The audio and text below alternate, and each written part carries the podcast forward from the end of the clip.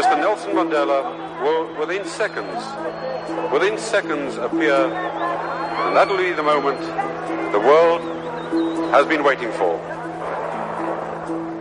In the heat of the summer of February 1990, a man walked out of prison and into a new world. Nelson Mandela, his one hand clasped in that of his wife Winnie and the other raised to the sky, took his first steps as a free man. There's Mr. Nelson Mandela, a free man taking his first steps into a new South Africa.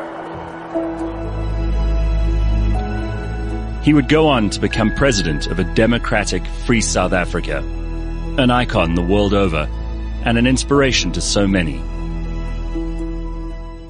When he died in 2013, he had become the father of his nation and the most famous man in the world.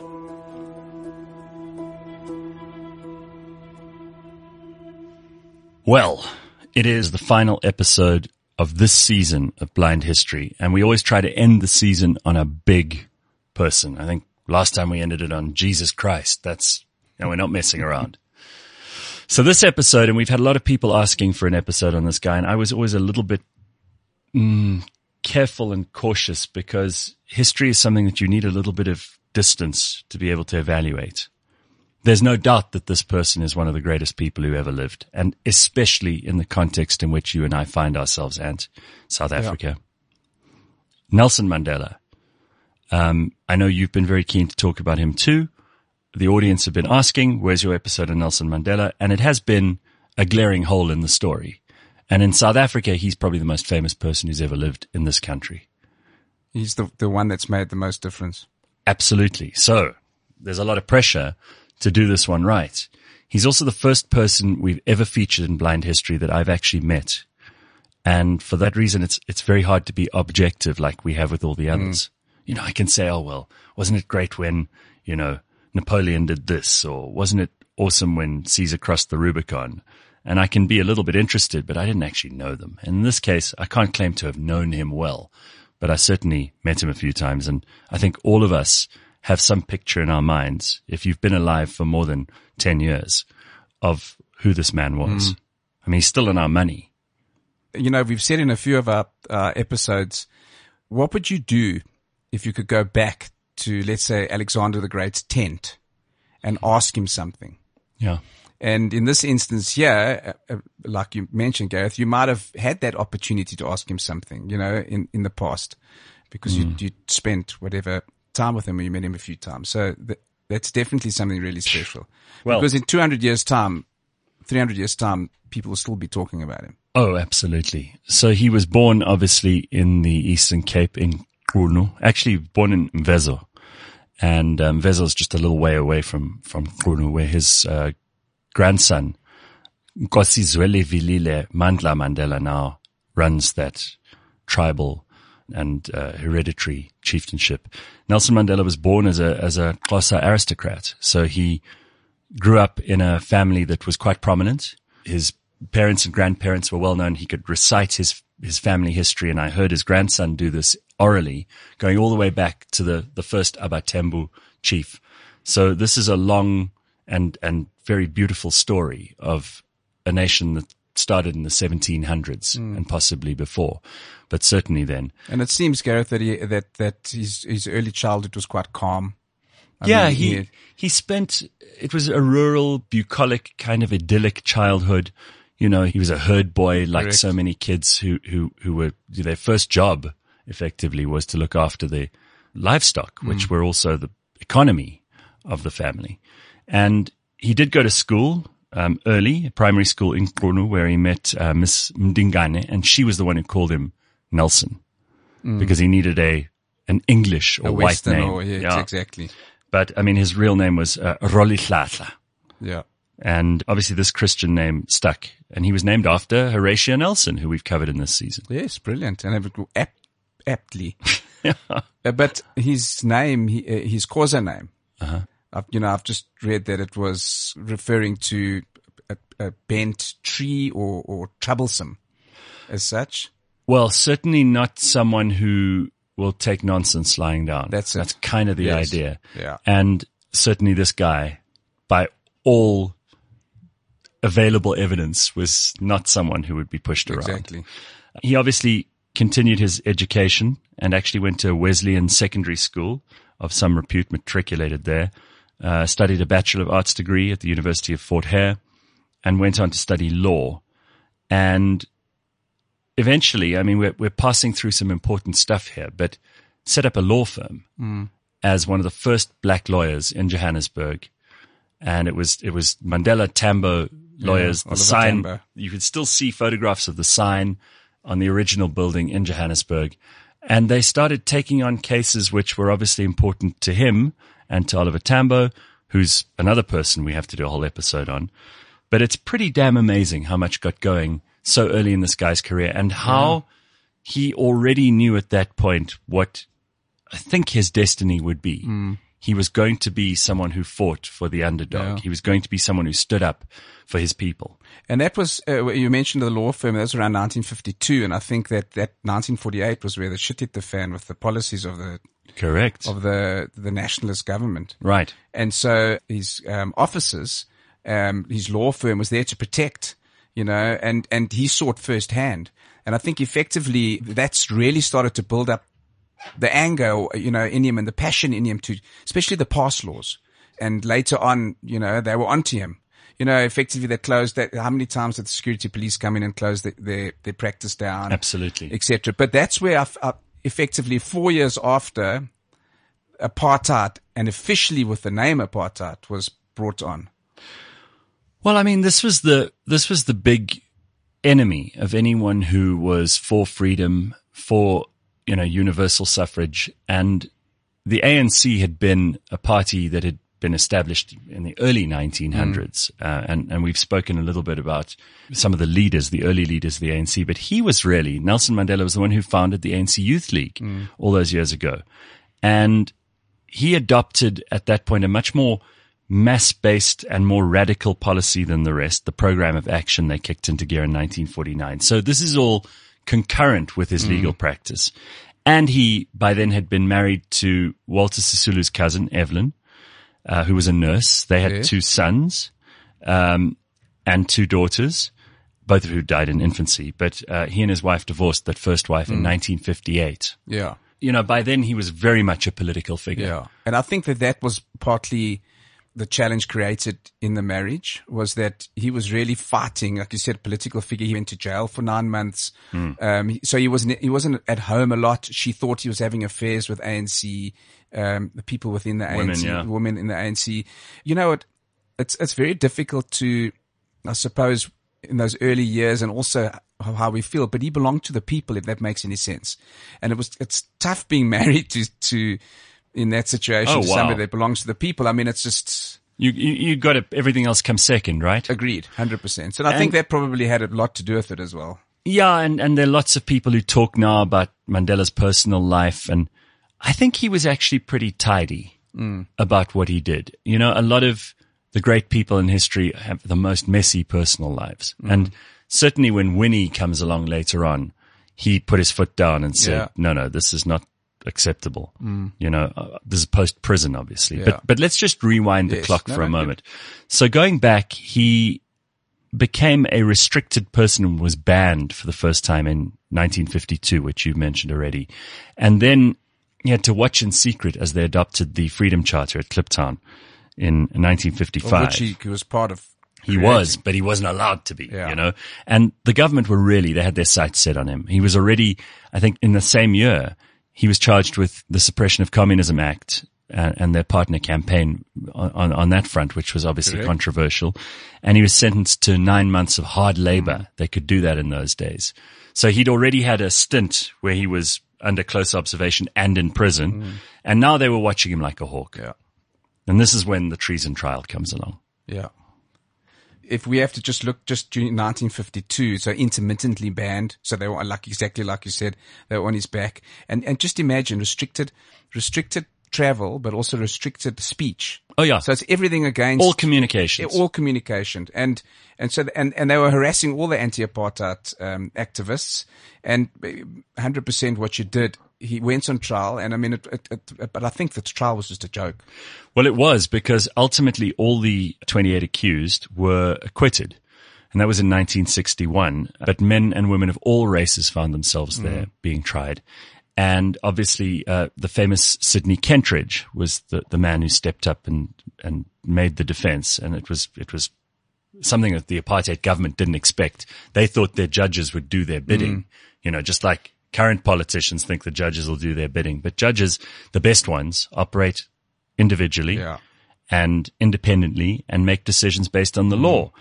But there was the Sharpeville massacre in 1969, Uh, 1960. 1960, sorry. But but Gareth, this this, this uh, was the big turning point as well because I mean you can see definitely throughout his life and even you know when he came back out of prison, he, you know he, he was a pacifist. He he wasn't he was non-violent. He wanted to work through things in a non-violent manner. But after the massacre in 1960, and he realized he's not going to get anywhere with the incumbent regime without more um, aggressive campaigns.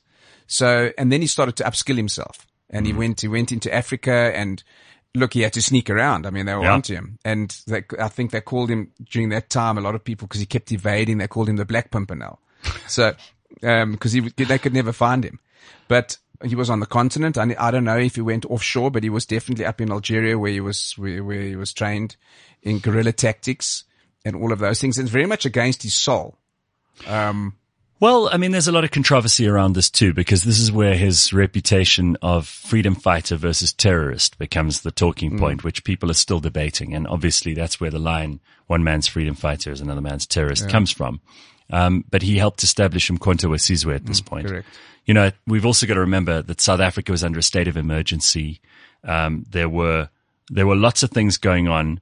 There was the banning of the ANC at that point and the banning of the PAC there were people detained constantly for whatever reason. So it wasn't clear when you would get into trouble with who. You could be saying something. You could be sending a letter. You could, you could just be arrested at any time for being part of this insurgency, as the old government Yeah. called it. And it was at this point that he met Winnie and married her, um, in 1958. And they had two daughters, famously Zenani and uh, Zindi. They divorced much later in 1996, but she remained his companion through all those years that followed, the trials and tribulations of what took place next. But in the face of all the mobilization, that was where he decided it was time to take on these slightly more guerrilla tactics, which you mentioned earlier. And under the, the guise of Mkhonto we Sizwe, they arranged explosions and bombs were put in certain places. And it was basically civil disruption. Yeah. And obviously people were killed at this point. This gave the government the opportunity to finally bring him to trial. Yeah. So it actually wasn't a long period of time that the, that that he had the opportunity, you know, to go on to on to change this tactic because he was locked up very soon afterwards. But um, they also found a, a cache of of ammunition in Rivonia, so the writing was on the wall. And then he also made a decision, or he always knew that he's going to stand up, accept everything, and just he's going to tell it like it is. And I think that you know one of his famous speeches, you know, I'm prepared to die. Yeah. Um, th- that's that all happened and um, during that type of period. It's insane what happened in those days. Well, this is where he became, first of all, in the eyes of the old regime, notorious, but in the eyes of of the, the, the people, a hero. Hmm. So this is where he went to trial.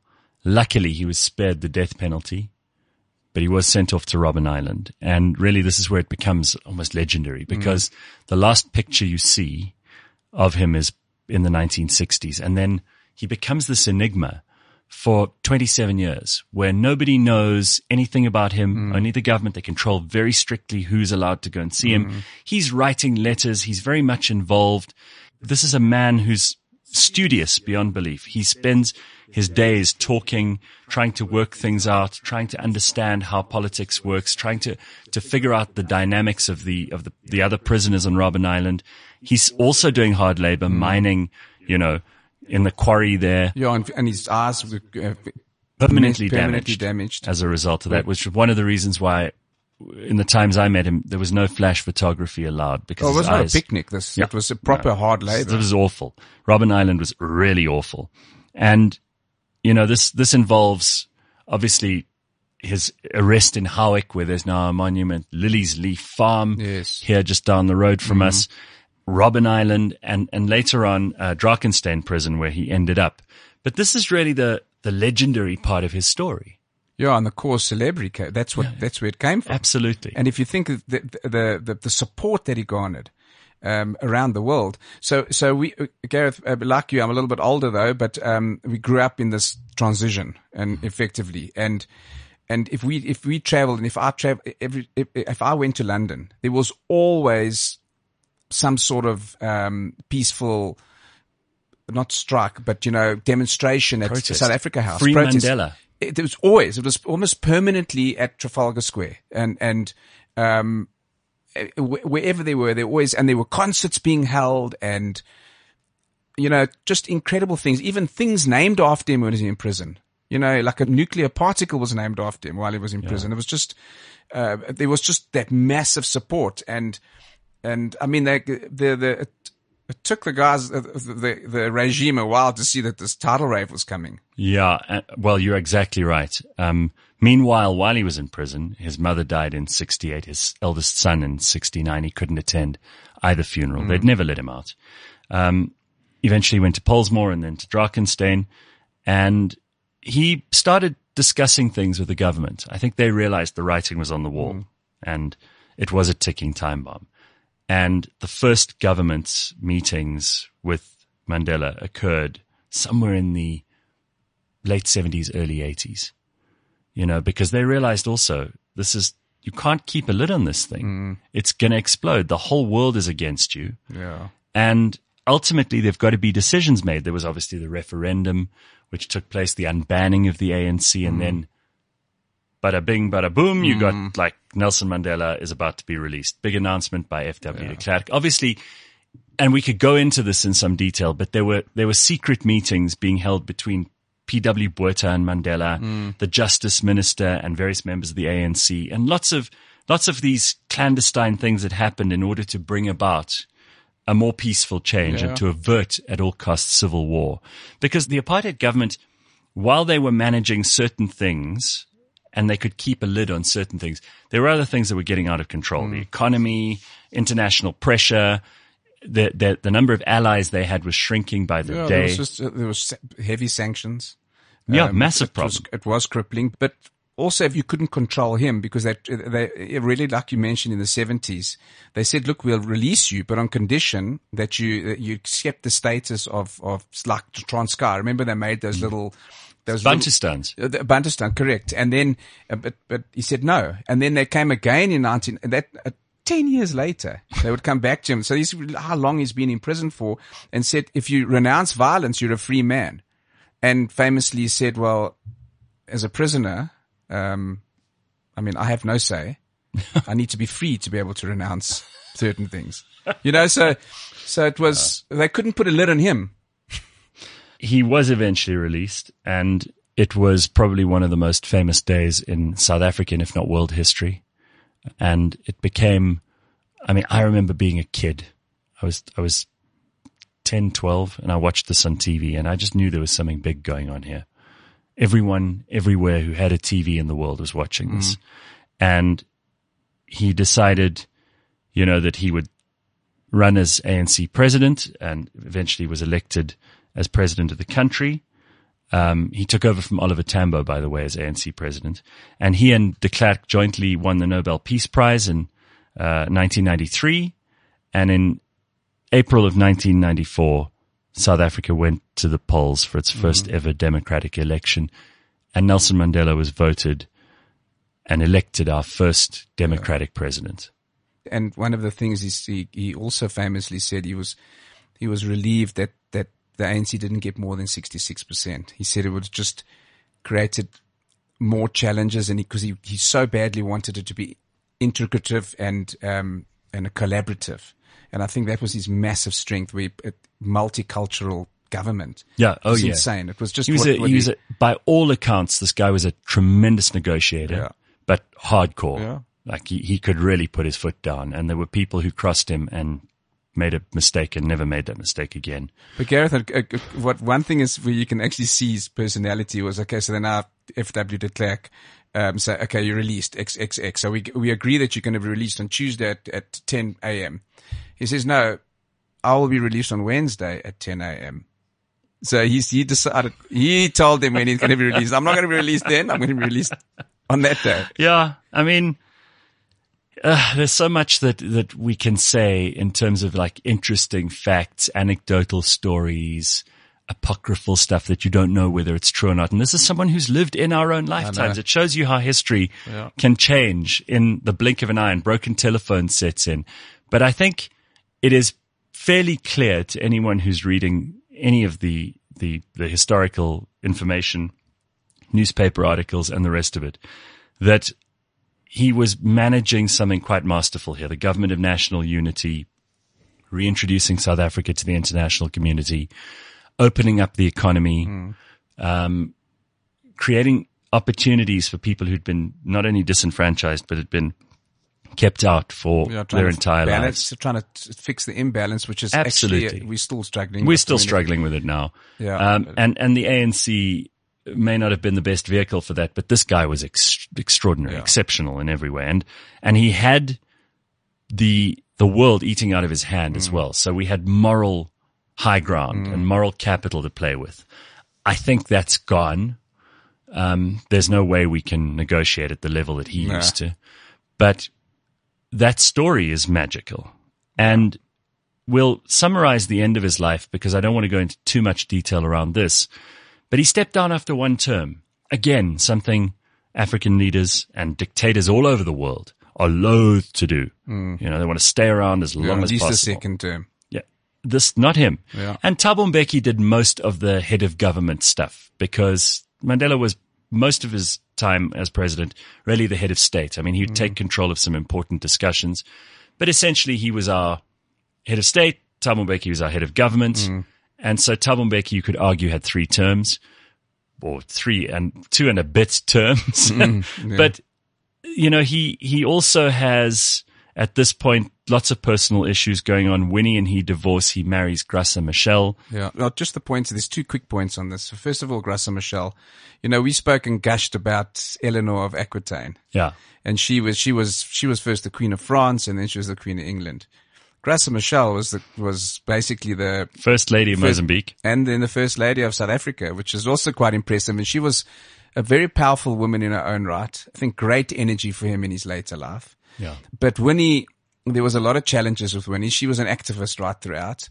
But, but I have, a, you know, I have an own personal anecdote that uh, my father-in-law um, actually mentioned to me, and she was she was banished to Brandfort. Winnie. Yeah. Yes. During that time, she needed because it's a very small little town and you you can't get anything there. So she would then send her driver to or drivers to Bloemfontein to collect um, whatever she needed because it's not far away. And then they would get arrested by the security police all the time. So they were locked up in jail. And and my father-in-law was an attorney and still he's practicing an attorney in Bloemfontein. And there, uh, when his lawyer would contact him and, you know, can, and he went and he got them released. And then Winnie would phone him, phone my father-in-law and she was extremely grateful and Wow. saying, you know, you know what you've done. Thank you very much. And anyway, and he said he didn't do it once, twice, three times. He did it a lot. Security police Beautiful were on it. So. You see, these are the stories Yeah. now. You see, when you get to, to know these people, when you actually meet the people in history, and this is why I've been reticent to do an episode like this, you get beautiful stories like Mm. that. And it colors in a lot of things in a way that we can't do for the others. So Yeah. it, it kind of makes those stories from 1100 or whatever else seem so far away and so Mm. Not human, like they've got superpowers or whatever.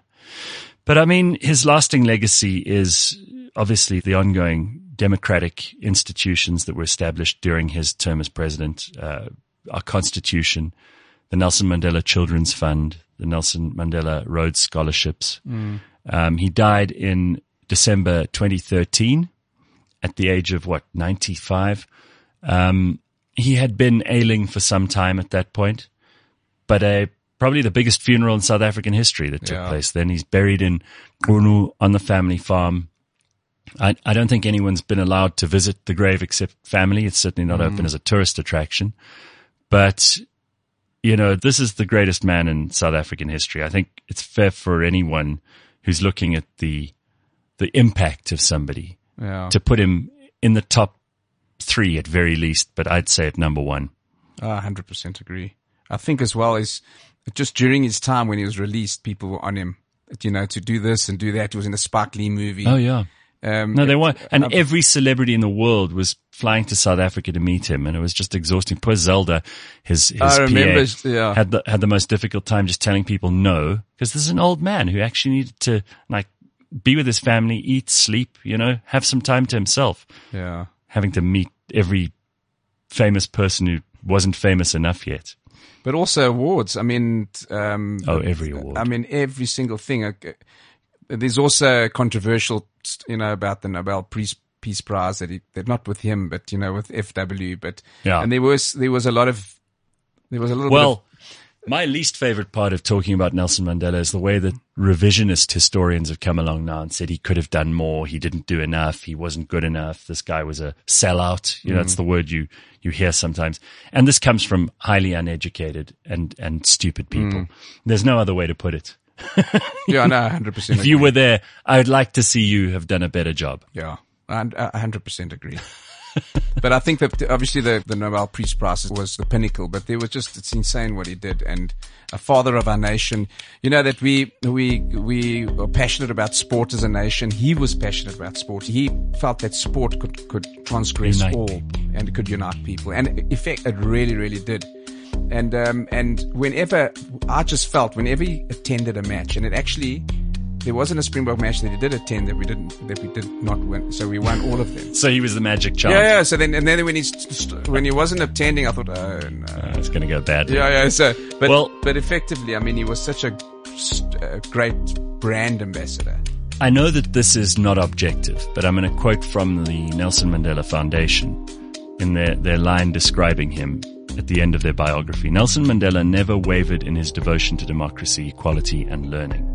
Despite terrible provocation, he never answered racism with racism. His life is an inspiration to all who are oppressed and deprived, and to all who are oppressed to oppression and deprivation. And I think that's probably more well put than anything I Yeah, could I can't so add to that. Beautiful.